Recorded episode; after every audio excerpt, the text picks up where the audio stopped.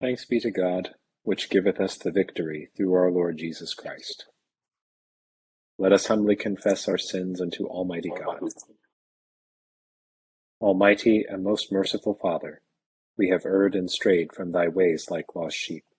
We have followed too much the devices and desires of our own hearts. We have offended against thy holy laws. We have left undone those things which we ought to have done and we have done those things which we ought not to have done, and there is no health in us. But thou, O Lord, have mercy upon us, miserable offenders. Spare thou those, O God, who confess their faults. Restore thou those who are penitent, according to thy promises declared unto mankind, in Christ Jesus our Lord. And grant, O most merciful Father, for his sake, that we may hereafter live a godly, righteous, and sober life to the glory of thy holy name. Amen. The Almighty and merciful Lord grant you absolution and remission of all your sins, true repentance, amendment of life, and the grace and consolation of his Holy Spirit. Amen. Our Father, who art in heaven, hallowed be thy name. Thy kingdom come, thy will be done, on earth as it is in heaven. Give us this day our daily bread, and forgive us our trespasses, as we forgive those who trespass against us. And lead us not into temptation, but deliver us from evil. For thine is the kingdom, and the power, and the glory, forever and ever. Amen. O Lord, open thou our lips. And our mouth shall show forth thy praise. Glory be to the Father, and to the Son, and to the Holy Ghost as it was in the beginning, is now, and ever shall be, world without end. Amen. Praise ye the Lord. The Lord's name be praised. Psalm 73.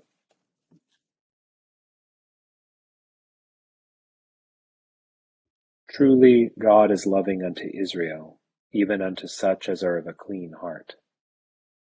Nevertheless, my feet were almost gone, my treadings had well nigh slipped. And why? I was grieved at the wicked. I do also see the ungodly in such prosperity. For they are in no peril of death, but are lusty and strong. They come in no misfortune like other folk, neither are they plagued like other men. And this is the cause that they are so holden with pride, and cruelty covereth them as a garment.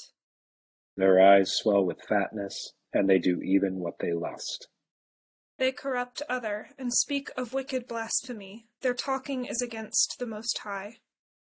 For they stretch forth their mouth unto the heaven, and their tongue goeth through the world. Therefore fall the people unto them, and thereout suck they no small advantage. Tush, say they, how should God perceive it? Is there knowledge in the Most High? Lo, these are the ungodly, these prosper in the world, and these have riches in possession. And I said, Then have I cleansed my heart in vain, and washed my hands in innocency. All the day long have I been punished, and chastened every morning.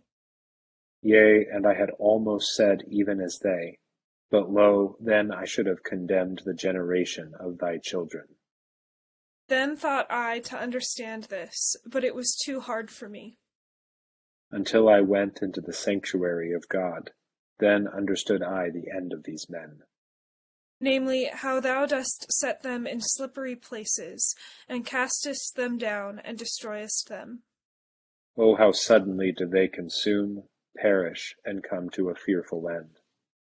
Yea, even like as a dream when one awaketh, so shalt thou make their image to vanish out of the city. Thus my heart was grieved, and it went even through my veins. So foolish was I and ignorant, even as it were a beast before thee. Nevertheless I am alway by thee, for thou hast holden me by my right hand.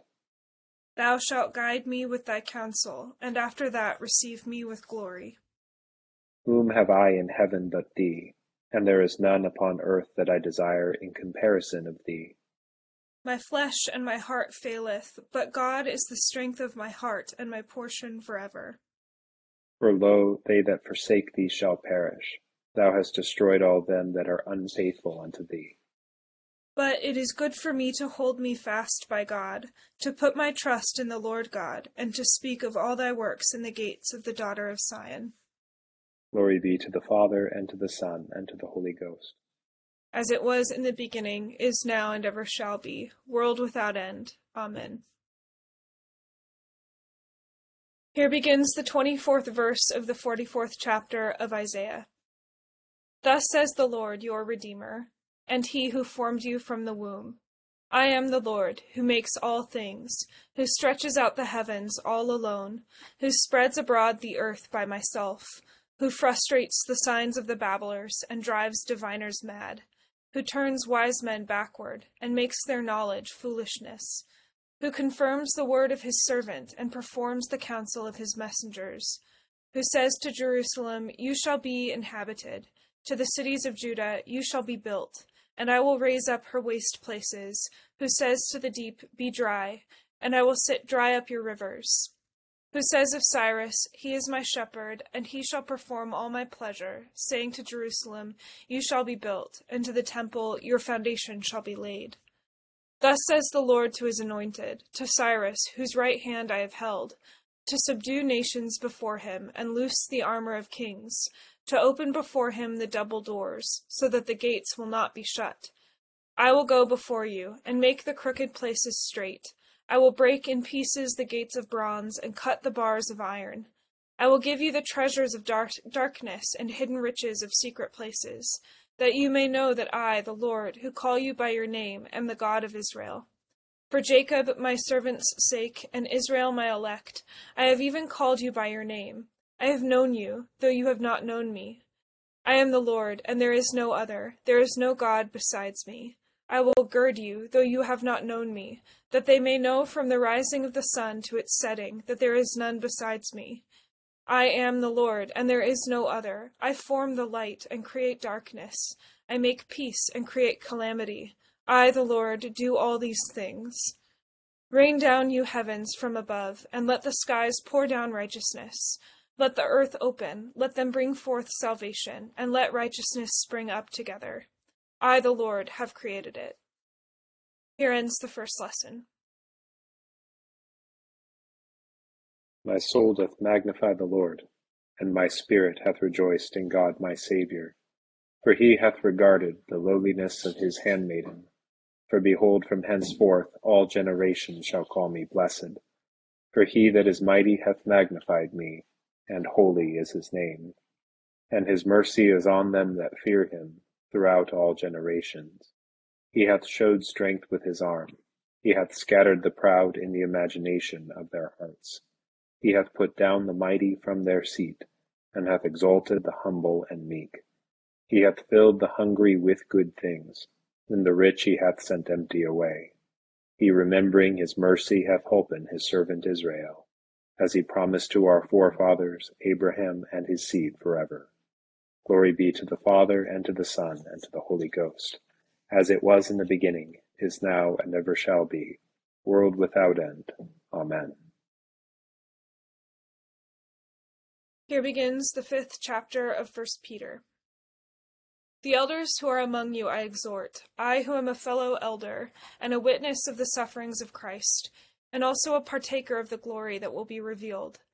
Shepherd the flock of God which is among you. Serve as overseers, not by compulsion, but willingly, not for dishonest gain, but eagerly, nor as being lords over those entrusted to you, but being examples to the flock. And when the chief shepherd appears, you will receive the crown of glory that does not fade away. Likewise, you younger people, submit yourselves to your elders. Yes, all of you be submissive to one another, and be clothed with humility, for God resists the proud, but gives grace to the humble. Therefore, humble yourselves under the mighty hand of God, that he may exalt you in due time, casting all your care on him, for he cares for you. Here ends the second lesson. Lord, now lettest thou thy servant depart in peace, according to thy word. For mine eyes have seen thy salvation, which thou hast prepared before the face of all people, to be a light to lighten the Gentiles, and to be the glory of thy people Israel. Glory be to the Father, and to the Son, and to the Holy Ghost, as it was in the beginning, is now, and ever shall be, world without end. Amen. I believe in God, the Father Almighty, maker of heaven and earth, and in Jesus Christ, his only Son, our Lord, who was conceived by the Holy Ghost, born of the Virgin Mary, suffered under Pontius Pilate, was crucified, dead, and buried. He descended into hell. The third day he rose again from the dead. He ascended into heaven, and sitteth on the right hand of God the Father Almighty. From thence he shall come to judge the quick and the dead. I believe in the Holy Ghost, the holy Catholic Church, the communion of saints, the forgiveness of sins, resurrection of the body, and the life everlasting. Amen. The Lord be with you. And with thy spirit. Let us pray. O Lord, show thy mercy upon us. And grant us thy salvation. O Lord, save the state. And mercifully hear us when we call upon thee. And do thy ministers with righteousness. And make thy chosen people joyful. O Lord, save thy people. And bless thine inheritance. Give peace in our time, O Lord. For it is thou, Lord, only that makest us dwell in safety. O God, may clean our hearts within us. And take not thy Holy Spirit from us. Almighty God, who hast given thine only Son to be unto us both a sacrifice for sin and also an example of godly life, give us grace that we may always most thankfully receive that his inestimable benefit, and also daily endeavor ourselves to follow the blessed steps of his most holy life. Through the same thy Son, Jesus Christ our Lord. Amen. O God, from whom all holy desires, all good counsels, and all just works do proceed, give unto thy servants that peace which the world cannot give, that our hearts may be set to obey thy commandments, and also that by thee, we being defended from the fear of our enemies, may pass our time in rest and quietness, through the merits of Jesus Christ our Saviour. Amen. Lighten our darkness, we beseech thee, O Lord and by thy great mercy defend us from all perils and dangers of this night, for the love of thy only Son, our Saviour Jesus Christ. Amen. Good evening to all.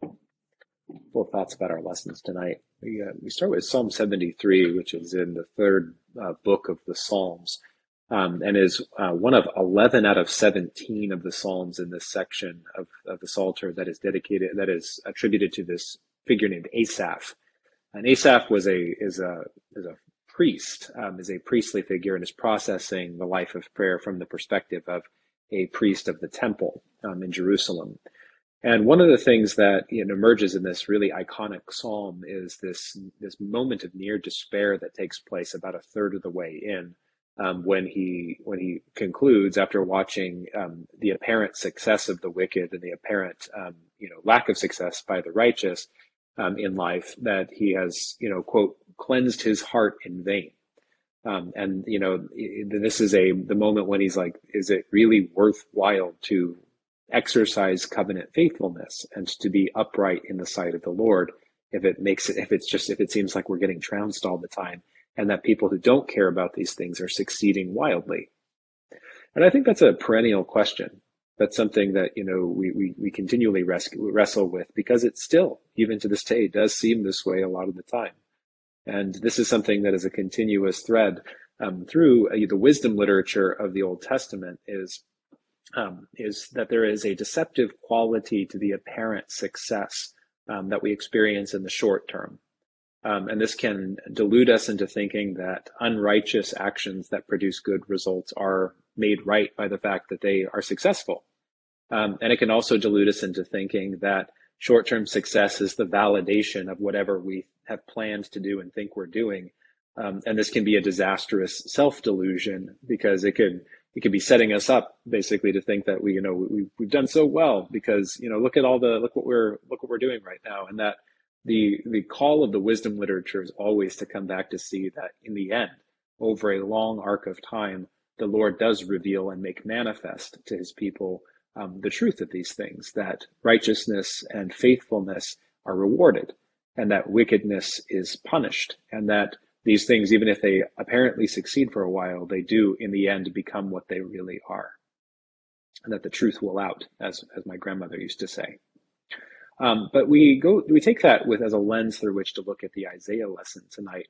And this is a perplexing lesson for those, you know, if we read it from the perspective of those who would have experienced it, mainly because it's, you know, this, it's mainly about this figure of Cyrus, who now in the year of our Lord 2023 we know to be uh, the Persian king that you know made the famous decree to allow um, the Jews to return to Judah uh, and to rebuild the temple at Jerusalem. Um, but this prophecy, we'll remember, was written about a hundred and you know, you know, gosh, yeah, about 140 years at least, probably 190 years before uh, the actual the, the Cyrus was even born. Um, and that you know, people reading these this book of the scroll of Isaiah been like, who who is Cyrus? Uh, and they just kind of sat there in the back burner until you know for almost two centuries until this all these things came to pass.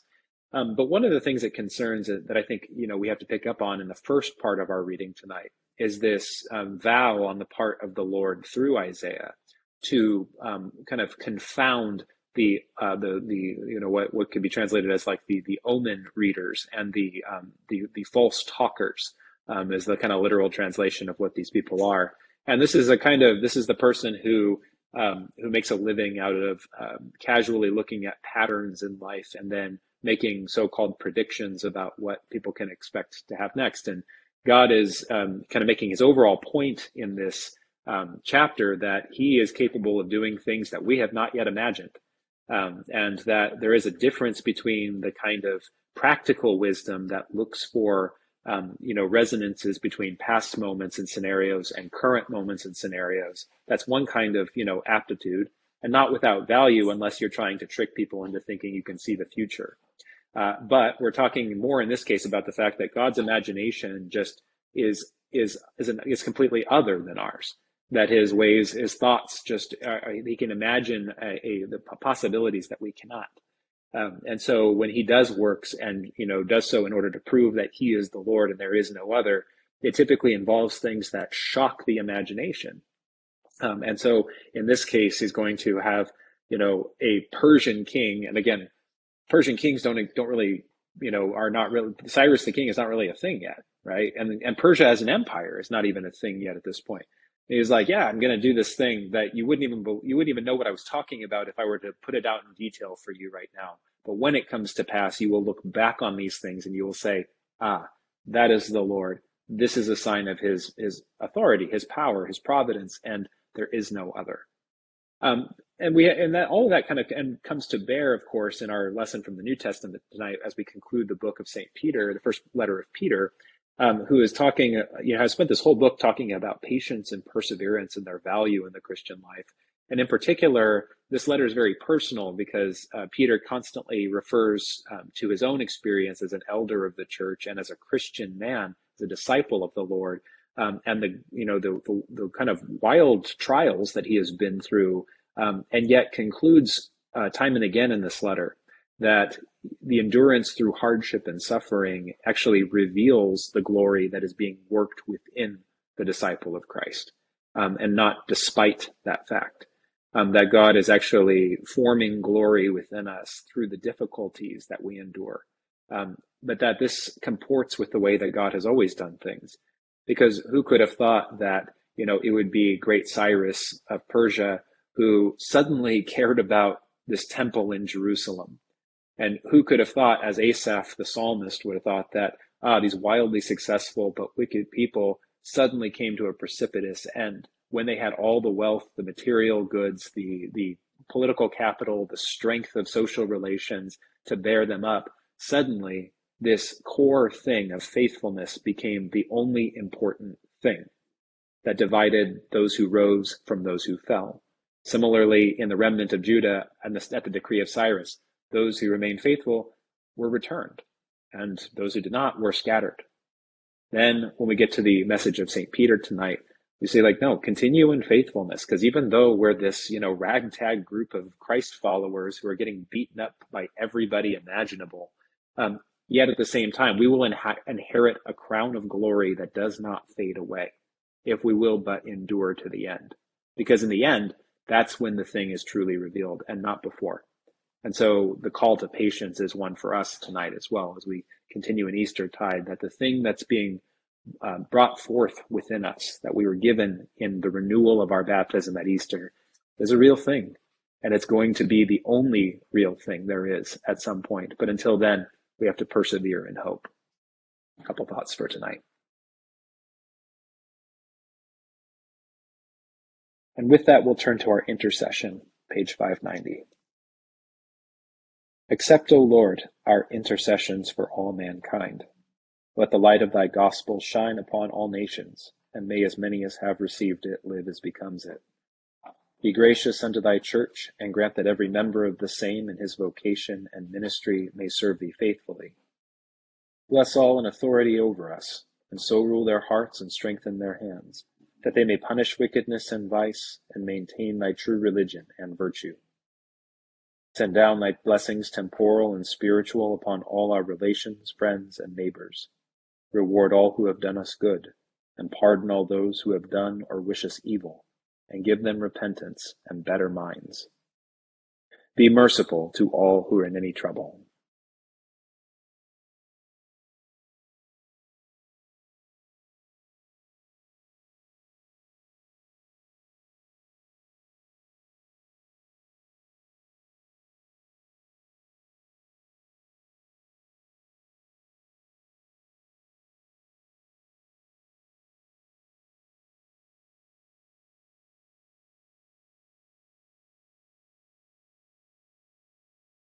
And do thou, the God of pity, administer to them according to their several necessities, for his sake who went about doing good, thy Son, our Saviour, Jesus Christ.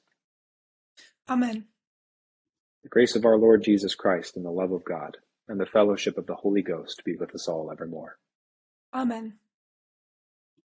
Thanks so much for praying with us tonight, and thanks to Aaliyah, my co leader. Hope you have a wonderful start to your weekend. Thank you, Father Hayden. Hi. Have a good have a good Friday night, everybody.